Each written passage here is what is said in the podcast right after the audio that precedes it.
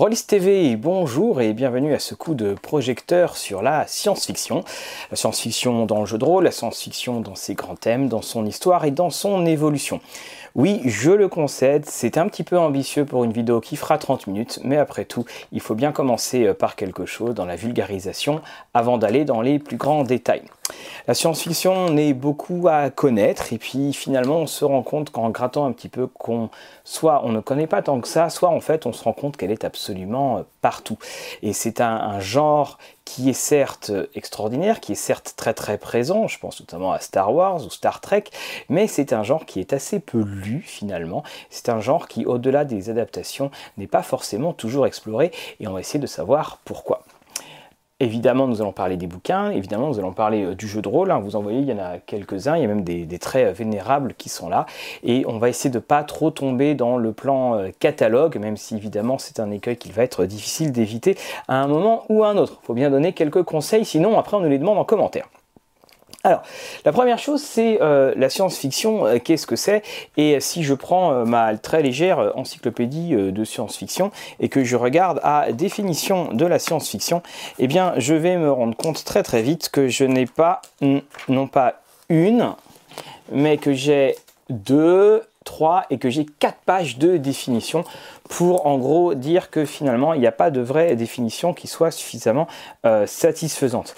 Pour ma part, il y en a une que j'aime euh, beaucoup de Kim Stanley Robinson qui est donc euh, une, dans chaque récit de science-fiction il y a une histoire fictive implicite ou explicite qui nous relie avec notre moment présent.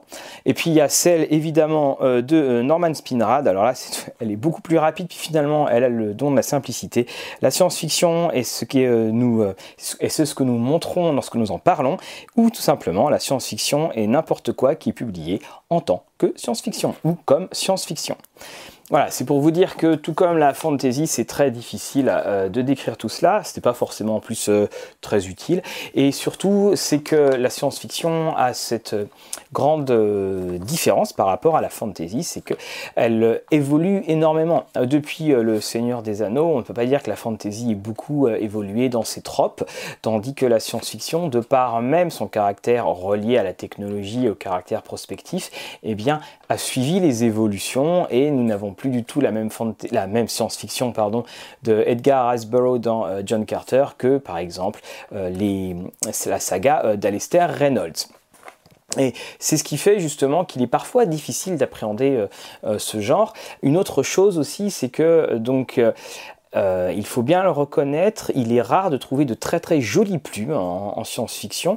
On trouve des plumes qui sont capables, de par les histoires et les implications, de, sont capables de provoquer un, un énorme souffle, un, un appel d'air dans lequel on, on s'engouffre euh, joyeusement. Mais euh, la, la, les jolies plumes et les amateurs de hard science comme ceux de Greg Bear ou de William Gibson ne me démentiront pas.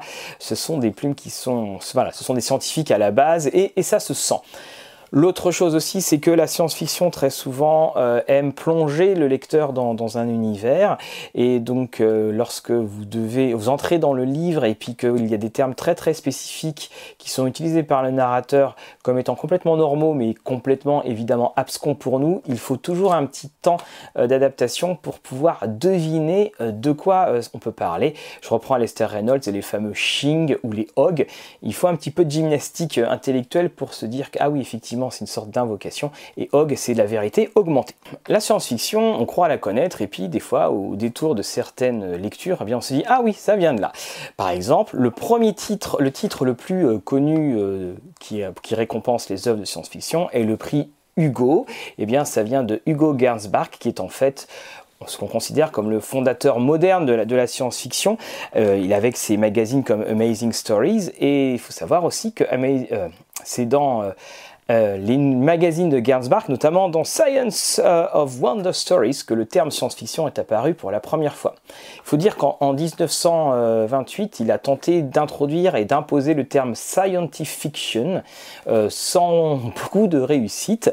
Et c'est sa couverture de Amazing Stories du mois d'avril mille neuf cent vingt-huit, où l'on voit donc ces euh, Skylark, je crois, avec également le premier magazine où... Euh, Buck Rogers faisait son apparition. Si vous le trouvez en bon état, il traîne à neuf cent cinquante euros, neuf cent cinquante dollars sur, euh, sur eBay. Vous voyez, je, je me mets à, à, à tousser. Et bien donc en fait, euh, cette couverture-là montre aussi toute l'approche qu'avait euh, Gernsback de la science-fiction, à savoir que c'était quelque chose de très optimiste et qu'à la base, de toute façon, euh, ces magazines étaient faits pour euh, apprendre les sciences à ses, euh, à ses lecteurs. Très très vite, évidemment, ce côté didactique a disparu pour laisser place aux... Euh, aux nouvelles remplies d'imagination et qui découvraient tout un, un, un nouveau genre.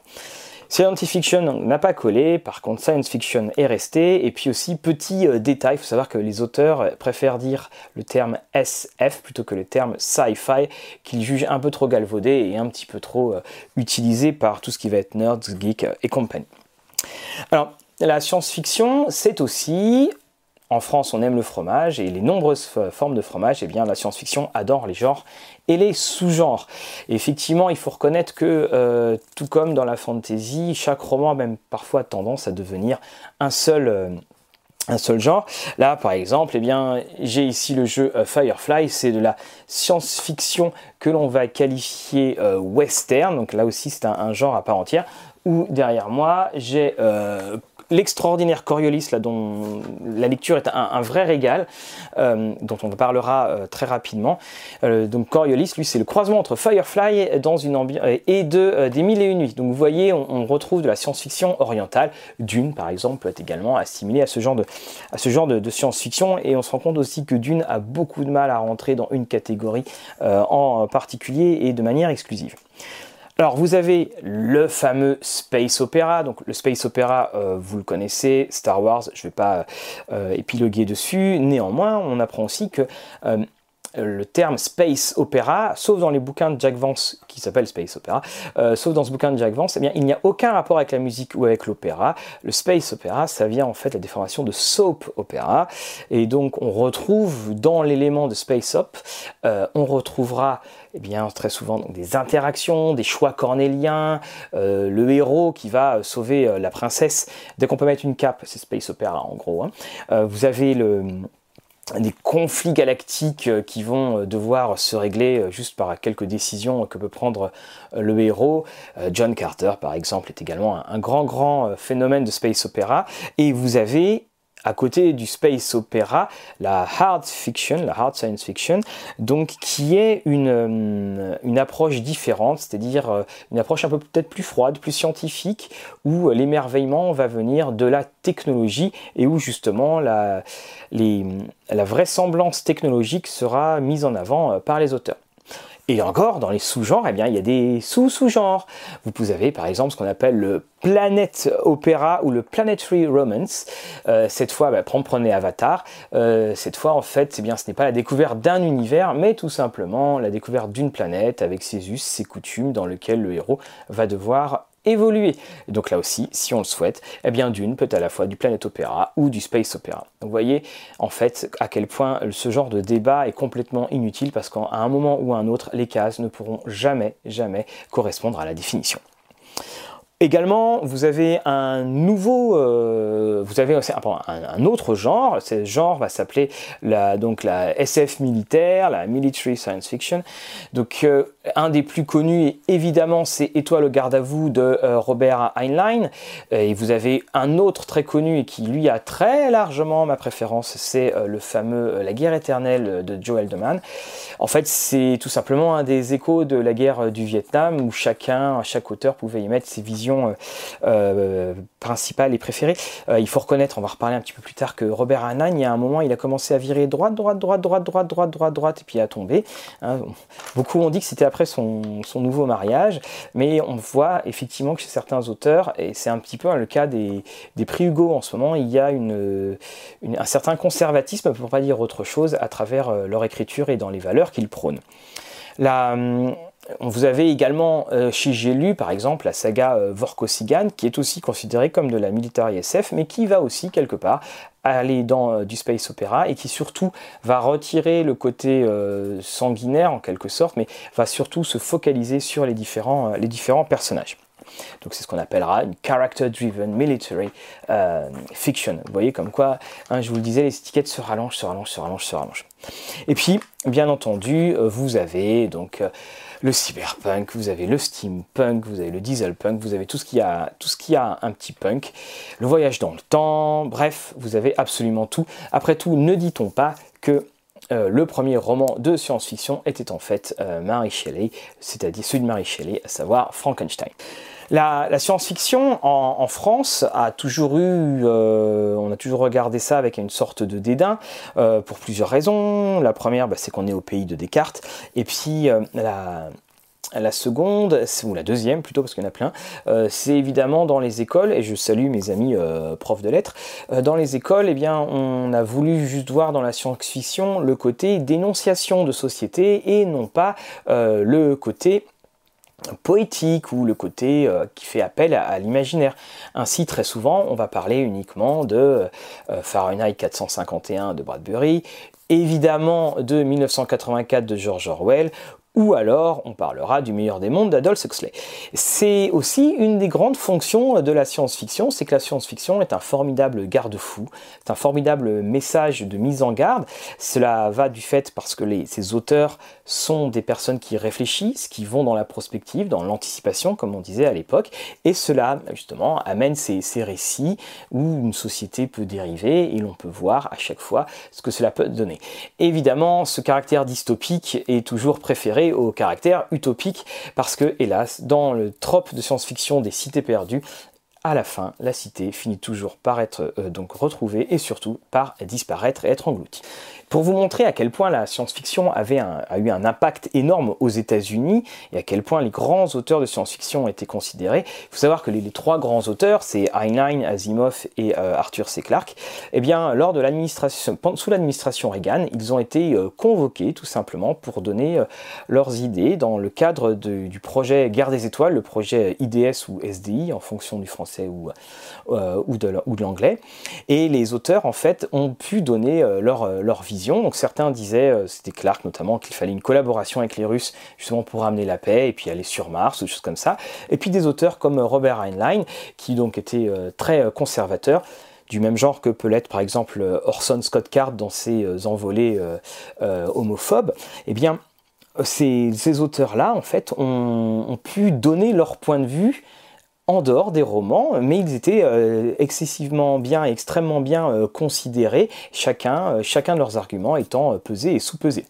Faut dire qu'entre les trois grands auteurs, c'était pas forcément euh, le grand amour. Quand euh, Robert Heinlein est, est décédé, il y a une biographie, enfin euh, une sorte de biographie euh, posthume qui est sorti, donc évidemment euh, il ne disait pas que du bien euh, d'Asimov, et puis euh, Asimov et Arthur C. Clarke étaient euh, relativement euh, copains, avec effectivement, il faut quand même le reconnaître, hein, une espèce de, euh, de melon euh, un, peu, un, un peu imposant, mais bon, hein, on leur pardonnera bien ce, ce petit défaut. Comme je vous disais, force de la science-fiction, donc c'est son genre euh, protéiforme, et c'est un genre également qu'on peut retrouver euh, dans le jeu de rôle, mais il faut savoir franchir euh, quelque peu euh, le pas.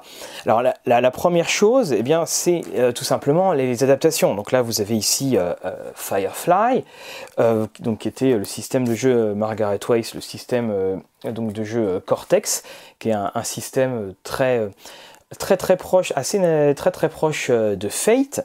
Vous aviez par exemple aussi euh, Doctor Who, alors ça, de la science-fiction à l'anglaise, une science-fiction unique et inégalée, inégalable pour le meilleur et, et pour le pire. Vous avez également, toujours chez euh, Margaret Weiss, donc là évidemment ce n'est plus édité, euh, vous aviez avec l'ancêtre du système Cortex, hein, vous aviez donc Battlestar Galactica, et pareil, Galactica, on est à la fois dans de la hard science et dans euh, du space opéra. Vous voyez, les genres euh, se, euh, s'interpénètrent. Alors ça, c'est la première mouture que vous pouvez faire. Évidemment, évidemment, je ne présente pas Star Wars, parce qu'on ne présente pas euh, Star Wars. Vous pouvez, euh, voilà, vous pouvez en fait amener vos joueurs à aller tout doucement dans un univers qu'ils euh, qu'ils ne, qu'ils vont pouvoir découvrir. Les tropes sont évidemment toujours les mêmes, hein, dans la science-fiction. Si vous avez une intelligence artificielle, il y a un moment ou un autre, ça va pas bien se finir. Euh, si vous avez également donc des, vous avez les blasters, vous avez euh, le même ce qu'on appelle techno euh, babble, avec dans par exemple dans Firefly, on vous propose des, des expressions euh, toutes faites pour paraître euh, comme étant le, le meilleur des, des techniciens hein, de tout le verse. Vous avez aussi dans, euh, dans la science-fiction les, les tropes, par exemple, du, de la marine. Alors, enfin, plus précisément, c'est le, le, le syndrome du, du sous-marin. Il y avait un article dans Chronique d'Outre-Monde, il y a bien longtemps, qui, qui en parlait. Et effectivement, en fait, on a une transposition complète du, de ce qui se passe de la marine dans l'espace. Après tout, un vaisseau spatial, c'est a spaceship. Donc, ship, évidemment, étant, étant le navire. On a transposé les codes, parce qu'il y a le code de l'espace. On a transposé également les grades, et puis euh, évidemment, quelque chose dont on ne peut pas forcément parler, c'est que ben, quand on est en trois dimensions dans l'espace, c'est très très difficile d'aborder un navire, et vous avez, je crois que c'était Cypher qui disait qu'il n'y a pas de règle pour cela, parce que c'est impossible de, de le faire comme des vrais bateaux pirates. Aussi, vous avez le, le syndrome de la réduction, c'est-à-dire qu'on a l'impression que sur une planète, il n'y a qu'une seule, euh, il y a, il y a qu'une seule forme de... de géologie, c'est-à-dire vous allez avoir Dagobah dans, euh, dans Star Wars, eh bien c'est un, un gigantesque, euh, un gigantesque euh, marécage, et évidemment Luke arrive au bon moment, euh, vous avez des planètes faites de chaud, faites de froid, et quand on veut transposer avec la réalité que pourrait être la Terre, quand une personne, si une personne veut se cacher sur Terre, elle va avoir quand même un choix assez pléthorique, alors que dans la science-fiction, on a l'impression que tout se réduit, que euh, les planètes ne sont qu'une seule ville ou qu'un seul type de, de paysage. Vous avez... Euh Aussi, dans ce petit euh, transfert euh, géographique, eh bien, une sorte de euh, d'unification ou euh, de planification. Enfin, on aplanit euh, absolument tout, et les, les planètes, en fait, on a l'impression qu'on peut se déplacer euh, en claquant, euh, en claquant des doigts, comme si c'était un saut de puce, alors qu'évidemment, certaines planètes pourront demander un petit peu plus. La dernière petite chose, c'est aussi le côté euh, aérodynamique des vaisseaux qui euh, semble évidemment pour le moins euh, incongru euh, lorsque eh bien, on sait que dans l'espace, personne ne vous entendra crier et personne ne pourra entendre le manque d'air empêcher votre navire d'avancer. Alors, une fois que vous avez décidé de vous lancer dans d'autres jeux, alors, on a quelques petits, donc je vous disais, hein, c'est difficile d'échapper au plan catalogue, donc vous avez le, le superbe Coriolis donc, de chez euh, Modiphius, qui euh, a comme postulat euh, de base, et eh bien, alors quand je dis superbe, parce qu'il est euh, vraiment d'une de toute toute beauté, euh, le postulat de base, c'est en fait donc, au troisième horizon, qui est un, un, un, l'univers dans lequel on évolue, et eh bien, il y a... Euh, Euh, deux sortes de personnes. Il y a ce qu'on appelle les, les premiers, et puis vous avez les zénithiens. Alors en fait, les... c'est tout simplement des navires, des, des vaisseaux générationnels qui ont euh, quitté la Terre, qui sont arrivés euh, donc sur, euh, sur une planète. Et puis au moment où ils sont arrivés, donc c'est eux, c'est le premier peuple, enfin ils sont les Zénithiens, excusez-moi, en fait ils se sont rendus compte que les, les Terriens étaient déjà là, parce qu'ils ont découvert des, des portails qui, qui donc en fait, leur ont permis de coloniser la planète avant. Et il y a une espèce de difficile, de difficile cohabitation entre les deux, euh, entre donc les, euh, ces deux clans en quelque sorte, et vous avez une ambiance très Firefly, une ambiance qui est très euh, également euh, teintée de, de mille et une nuits, donc c'est un jeu assez unique et vraiment c'est un, un, un petit coup de cœur. Vous avez également, alors je suis désolé, il est quelque part euh, par là, vous avez euh, le jeu euh, Traveler, donc Traveler c'est un, un système de base pour jouer toutes les aventures que vous voudriez jouer. Donc vous pouvez y jouer euh, de science-fiction militaire, vous pouvez y jouer du Space Opera, vous pouvez euh, jouer de la R D C F, vous avez en un livre de règles tout ce qu'il faut pour pouvoir euh, jouer. Ça aussi, ça, il fera l'objet d'une ouverture, euh, d'une ouverture et critique euh, ludique.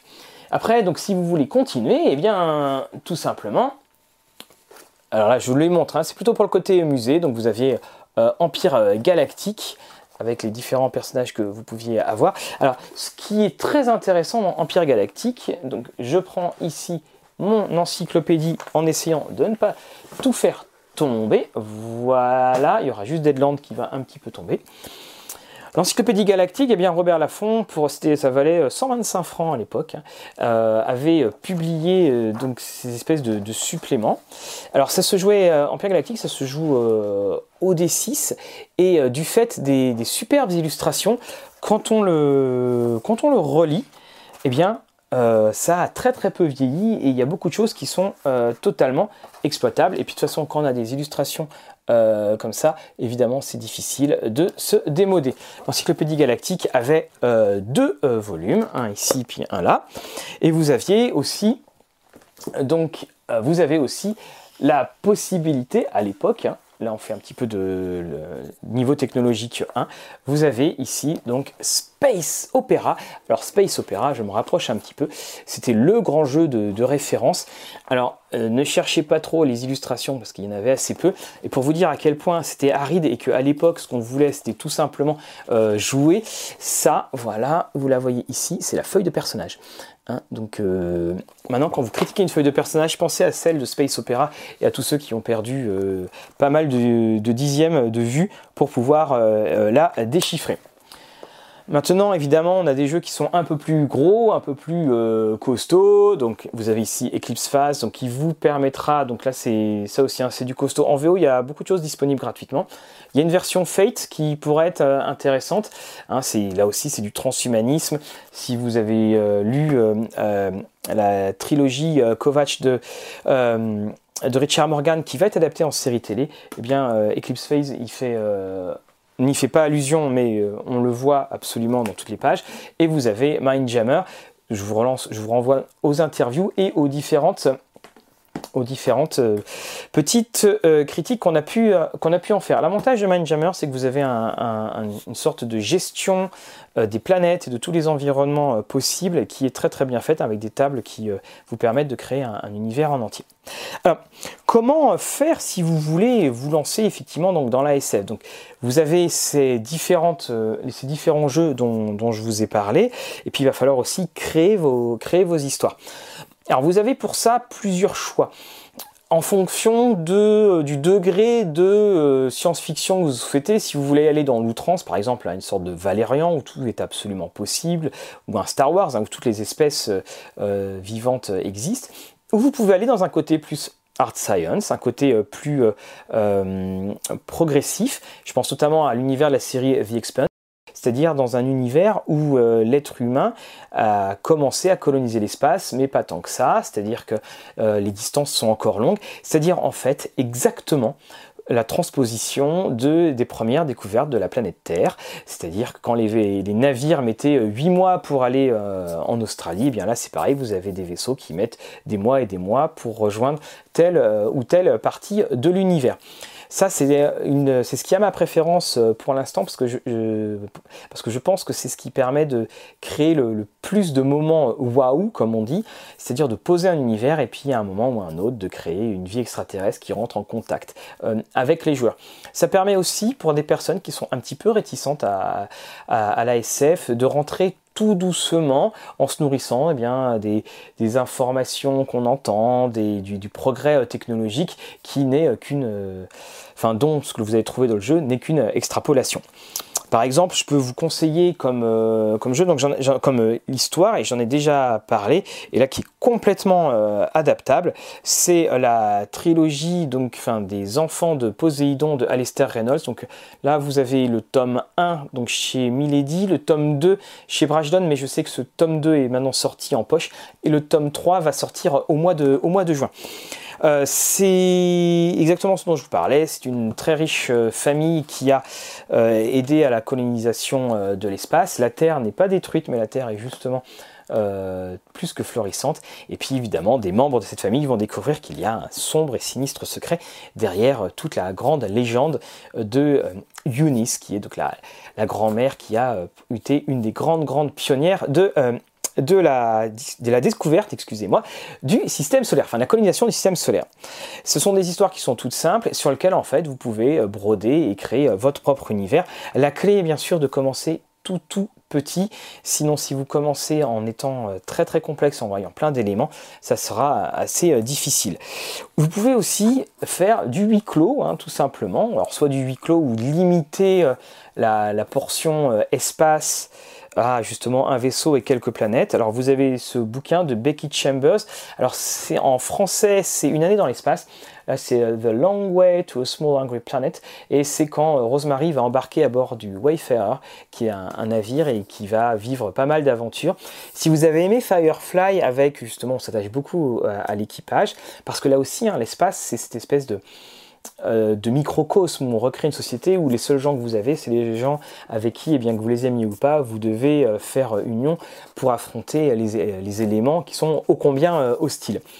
Donc, et, et donc ce petit équipage eh bien, va se retrouver dans pas mal d'aventures pas du tout prévues, et puis les personnalités vont se dévoiler. C'est dans un univers où il y a des extraterrestres. Hein. Et vous avez aussi eh bien, l'abîme au-delà des rêves, donc ce sont les naufragés du Commonwealth, ou euh, comment, alors là, attention, on est dans du, dans du sept cent cinquante pages, donc euh, comment en fait euh, Peter Hamilton. Alors on remarque hein, Peter Hamilton, Reynolds, hein, c'est euh, des, des auteurs de, de Space Opera anglais. Euh, En fait, donc, euh, il y a une menace euh, qui s'appelle donc le vide, c'est au centre de la galaxie, et Nigel Sheldon part en expédition vers cette mystérieuse région de l'espace. En atterrissant sur Bienvenido, il va découvrir bien plus que ce qu'il venait chercher, je n'en dis pas plus. Et puis surtout, surtout, surtout, si vous voyez le tome deux, ne lisez pas le dos, hein, le dos, donc c'est la, la naufragée du Commonwealth, le tome deux, ne lisez surtout pas le dos, parce que le dos... Hélas, ça arrive régulièrement chez Bragelonne et puis chez d'autres éditeurs, eh bien le dos résume la fin du premier. Donc vous avez sept cent cinquante pages, huit cents pages à vous dire, voilà, euh, en fait je sais déjà comment ça va finir. Et puis la S F, hein, c'est aussi eh bien quelque chose d'un peu humoristique parfois, ou quelque chose de complètement décalé. Alors c'est pas forcément tout le temps euh, le guide euh, du routard galactique, mais ça peut être aussi le théâtre des dieux. Donc c'est Audition du Diable Vauvert, on va vous en reparler. C'est un espèce de... C'est une science-fiction euh, complètement euh, folle et, euh, et décalée, à tel point que l'auteur, à un moment, euh, s'adresse euh, au lecteur pour dire « Vous inquiétez pas, je, je tiens encore les, les manettes.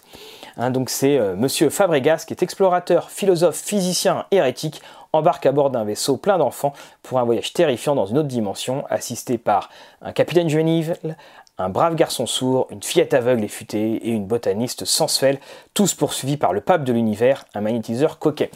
Alors quand on lit ça, on fait waouh, mais en fait quand on commence à rentrer dedans, on se dit effectivement que les dés sont jetés et que rien ne va plus dans le meilleur sens du terme.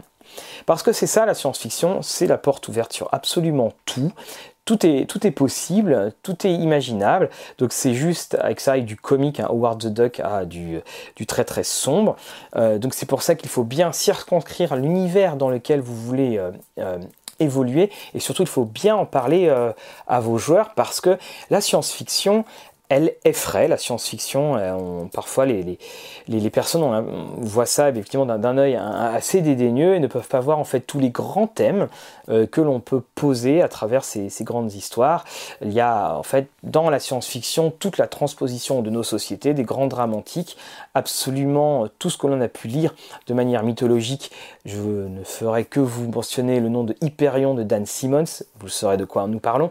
Tout en fait peut être mis dans ce genre-là. La science-fiction, c'est l'art de, de l'allégorie, c'est l'art de la métaphore, et puis c'est l'art de vivre autre chose, de vivre de grands, dans de grands horizons, là où tout est possible, et comme le disait Monsieur Gernsback, de vivre dans un monde où l'optimisme est de toute façon, il a, de l'optimisme est présent, et c'est grâce à cet optimisme de, en la science que tout peut devenir possible. Et évidemment, euh, les passagers du Nostromo pourront vous dire que... l'optimisme est parfois assez réduit, à savoir les vingt-cinq mètres qui vous séparent entre vous et cette chose qui vous, qui vous saute dessus et qui semble être euh, un passager un petit peu clandestin. Voilà, donc il est très difficile de réduire absolument euh, tout, tout ce genre extraordinaire à euh, ces quelques maigres minutes, mais c'était pour, juste pour vous dire que hum, ça vaut le coup de se jeter dedans. De, si vous en avez marre de la fantasy, commencez par un bouquin, et une fois que vous avez lu euh, un livre ou deux, que ce soit en fait dans les grands grands classiques, hein, Asimov, Clarke, ou que ce soit dans la science-fiction actuelle, vous allez vous rendre compte que les termes reviennent très très vite, c'est facile en fait de se repérer dans les univers de S F, et une fois que vous êtes dedans, eh bien là vous allez dire, vous allez pouvoir exploiter absolument tout ce que euh, vous euh, allez voir, et on se rend compte en fait que, comme je le disais, c'est un genre éponge dans lequel tout peut se remettre.